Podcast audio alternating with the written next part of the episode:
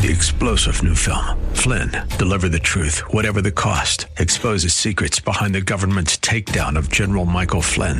Flynn knew what the intel world had been up to. He ordered the first audit of the use of contractors. This set off alarm bells. He told the truth. He was the most dangerous person for Donald Trump to hire. They had to get rid of Flynn. Flynn, Deliver the Truth, Whatever the Cost. Available now. Watch it today. Go to Salem Now dot com. Salem Now dot com. Welcome. You are listening to Hope and Faith Ministry, a broadcast of the historic People's Baptist Church in Boston, New England's oldest African-American church. Hope and Faith Ministry features the inspirational sermons of my father, Doctor Wesley Roberts, senior pastor at People's Baptist Church. We're so glad you're here. Doctor Roberts has a powerful message of hope and love for your life and mine. Now enjoy this broadcast of Hope and Faith Ministry, brought to you from People's Baptist Church of Boston. We've been looking at prayer for the past uh, five weeks, and today I, I want to repeat a, a sermon that I did two years ago, so as to pull the, the sermons on prayer together.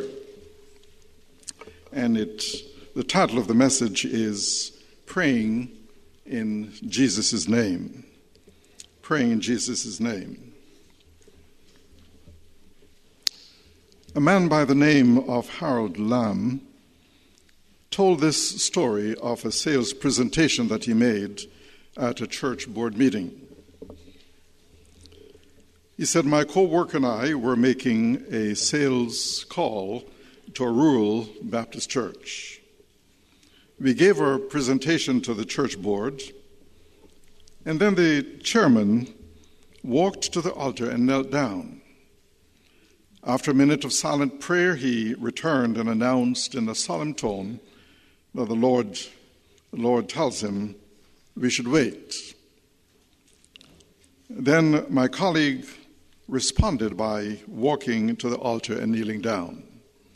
Then he returned to the group, looked at the chairman, and declared, 'The Lord wants to talk with you again.'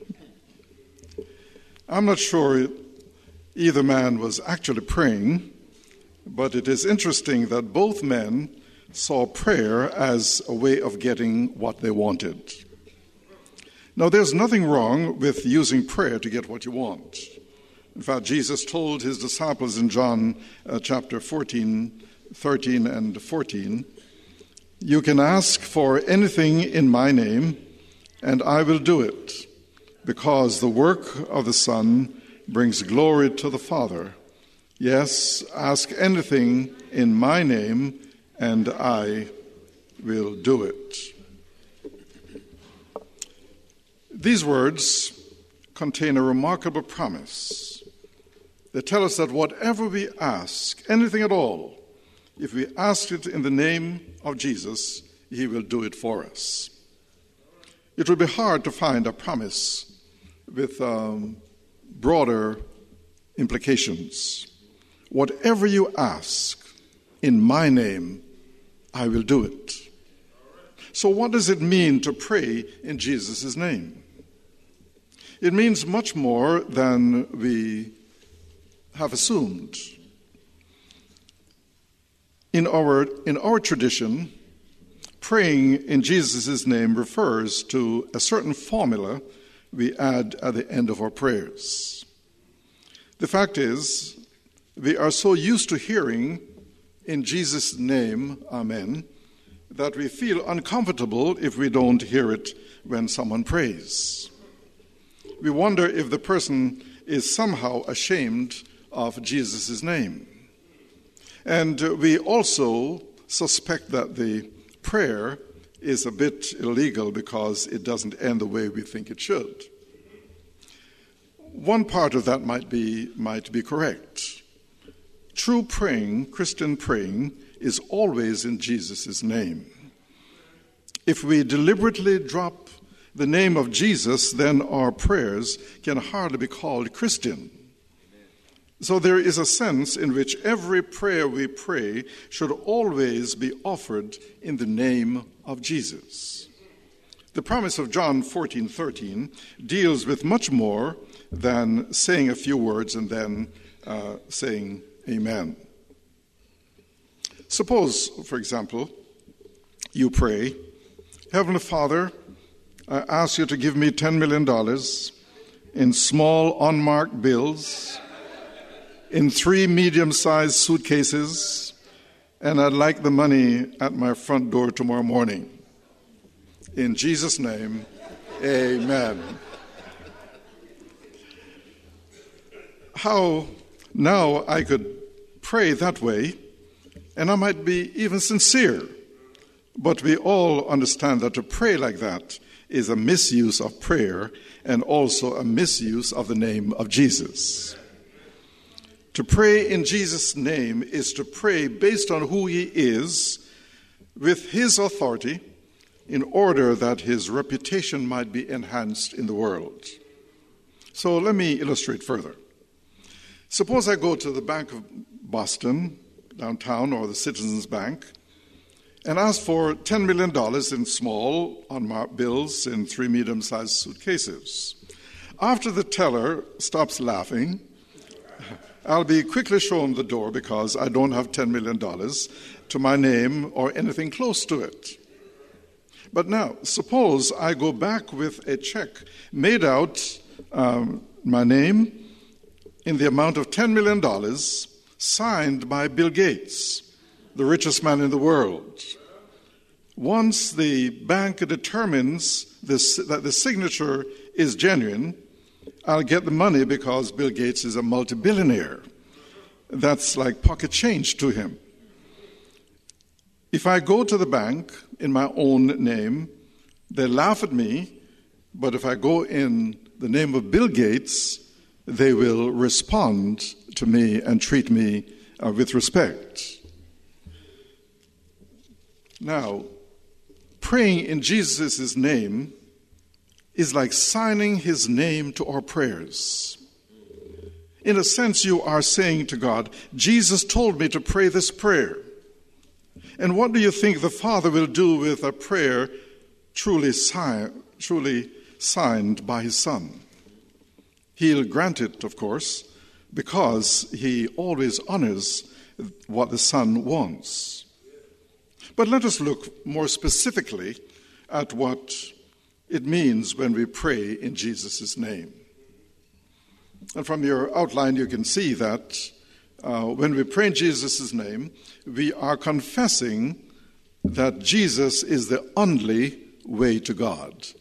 Jesus is the only way to God.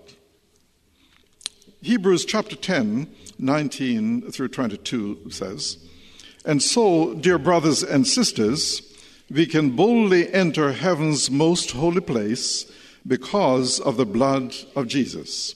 This is the new life-giving way that Christ has opened up for us through the sacred curtain by means of his death for us.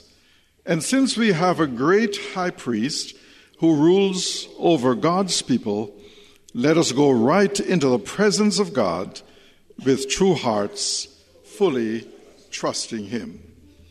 See, by the offering of his own body, Jesus has made a way past the veil into the throne room of God. See, in the Old Testament, a thick curtain separated the holy place from the holy of holies in the, in the temple, which only the high priest could enter once a year on the Day of Atonement. That thick curtain constantly reminded the people that they could not approach God directly, but only through a priestly mediator. But in his death, Jesus Christ rent the veil and entered God's presence. And because we are united with him in faith, wherever he goes, we go with him. It is precisely in this sense that every Christian prayer is offered in Jesus' name, for it is only by virtue of what Jesus has accomplished that any of us may come into the presence of a holy God. To approach God apart from Jesus Christ is a guarantee that we will not be uh, listened to. You may pray in the name of Muhammad, in the name of Joseph Smith or Mary Baker Eddy or any other religious leaders you choose to follow, but it will do no good. The only one who can bring you into God's presence is the Lord Jesus Christ. And the Apostle Paul tells us in First Timothy chapter two and verse five, "For there is only one God and one mediator who can reconcile God and people. He is the man Christ Jesus." You see, if you do not come in the name of Jesus Christ, then there is no point in going at all. With that in mind, it might be better to start our praying by referring to Jesus' name. The pres- precise formula isn't really critical here, but you could uh, start your prayer by saying something like this: "Heavenly Father, I come to you in the name of Jesus Christ, your Son and my Savior. I claim no merit of my own, and I acknowledge that I cannot stand in your presence apart from the merit of my Redeemer who shed his blood for me." By starting a prayer this way, you're establishing up front the fact that it is only by virtue of Jesus Christ that you are able to pray at all. So the, the first meaning of praying in the name of Jesus is that we are confessing that Jesus is the only way to God. And the second uh, thing is we are acknowledging that Jesus is the supreme name in the universe. Jesus is the supreme name in the universe. Philippians chapter uh, two, nine through eleven says, "Therefore God exalted him to the highest place and gave him the name that is above every name, that at the name of Jesus every knee should bow in heaven and on earth and under the earth, and every tongue confess that Jesus Christ is Lord, to the glory of God the Father." So how important is the name of Jesus?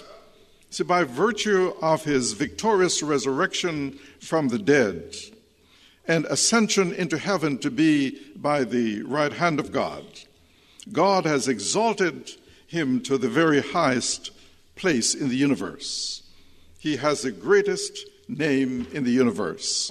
No one can be compared to him. He is number one, and there is no number two. It is not as if Jesus is at the top of the heap and everyone else is at the bottom. No, he stands alone. He is in a category all by himself. His name is the greatest name of all. But a third meaning is that when we stand, when we pray in the name of Jesus, we are admitting that there is no power to answer our prayers in any other name. There is no power to answer our prayers in any other name. After all, if you could answer your own prayers, then why bother to pray at all? The whole point of prayer is to admit our total dependence on God.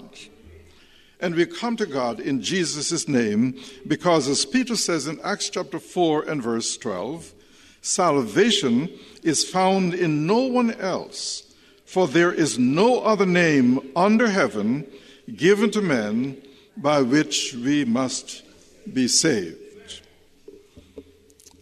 Doctor Tony Evans, the um, whose broadcast Urban Alternative, uh, some of you have listened to, and who is a pastor in Dallas, was asked to give the opening prayer for the Texas State Legislature in Austin, Texas.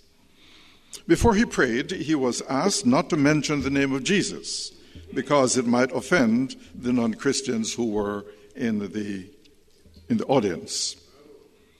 Doctor Evans replied that when he prayed to God, he was praying to Jesus and in Jesus' name, because Jesus is God incarnate.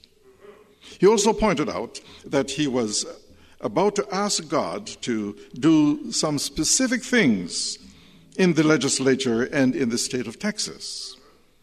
And then he asked us, well, who is going to answer that prayer if I don't pray in Jesus' name? He is the only one with the power to do what I ask. No, Tony Evans was, was, was correct. If we don't pray in Jesus' name, why bother praying at all? But a fourth meaning is that when we pray in Jesus, in Jesus' name, we are submitting our will to his will because he knows what is best. Because he knows what is best. Just a few hours after he gave the disciples this prayer in John fourteen, thirteen, and or this promise in John fourteen, thirteen, and fourteen, Jesus was agonizing in prayer in the Garden of Gethsemane. There he prayed three times that the cup of suffering might be removed from him. And three times God said no. Jesus' response is found in Luke chapter twenty-two and verse forty-two. Father, if you are willing, please take this cup of suffering away from me.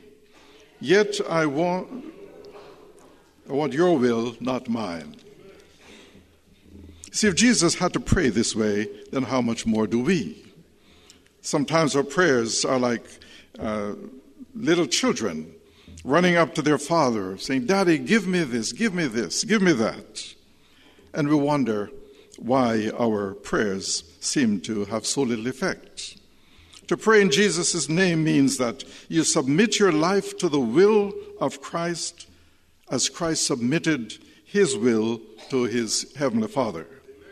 After pouring out our hearts to God, we should say, Lord Jesus, I want what you want. When we pray this way, we may ask whatever we want, and because we are submissive to God's will, we may be sure that our prayers will be answered every time. But number five, when we pray in Jesus' name, we are asking that God's reputation be enhanced through the answer to our prayers. John fourteen and thirteen says this very clearly. And I will do whatever you ask in my name, so that the Son may bring glory to the Father. You see, the purpose of all of our prayers should be to bring glory to the Father. After all, this is why Jesus came to earth. That same night, Jesus, knowing that his death was less than twenty-four hours away, he prayed this prayer in John chapter seventeen and verse one. After Jesus said this, he looked toward heaven and prayed, Father, the time has come. Glorify your Son, that your Son may glorify you. You see, to glorify God means many things, not the least of which is to enhance God's reputation in the world. When our requests will glorify God, we may be sure that they will be answered because we are doing it for the glory of God, not just for our personal benefit. And all of us who are praying daily for God's blessings on People's Baptist Church will see our prayers answered because our one desire is to glorify God by seeing souls saved, by seeing the work of Christ's kingdom uh, built up in this city. We are seeking first the kingdom of God, and when we do that, then he will answer our prayers.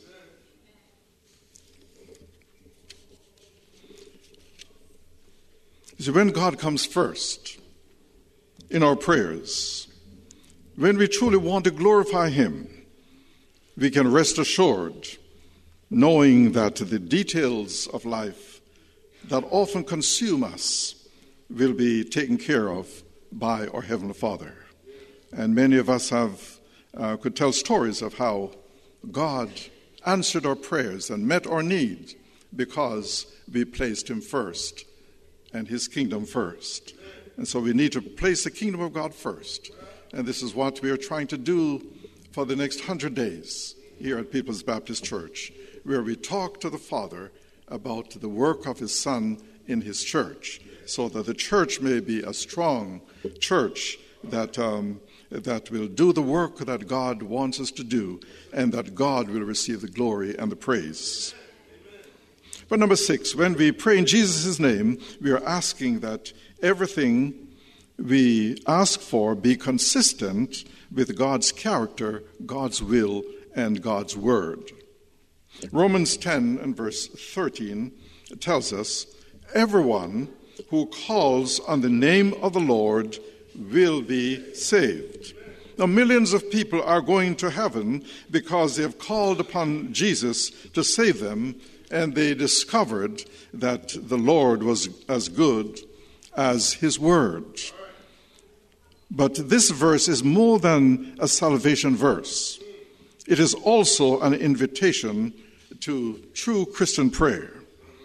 Calling on the name of the Lord means asking for that which is consistent with all that Jesus is, all that he says, and all that he wants to accomplish in the world. Or we can say it this way: you cannot lie or steal in Jesus' name. You cannot ask God to bless your sin in Jesus' name. You cannot swear in Jesus' name. You cannot ask God to bless your rage in Jesus' name. You see, if your prayer is not consistent with God's character, God's will, and God's word, then you aren't praying in Jesus' name, no matter what words you use.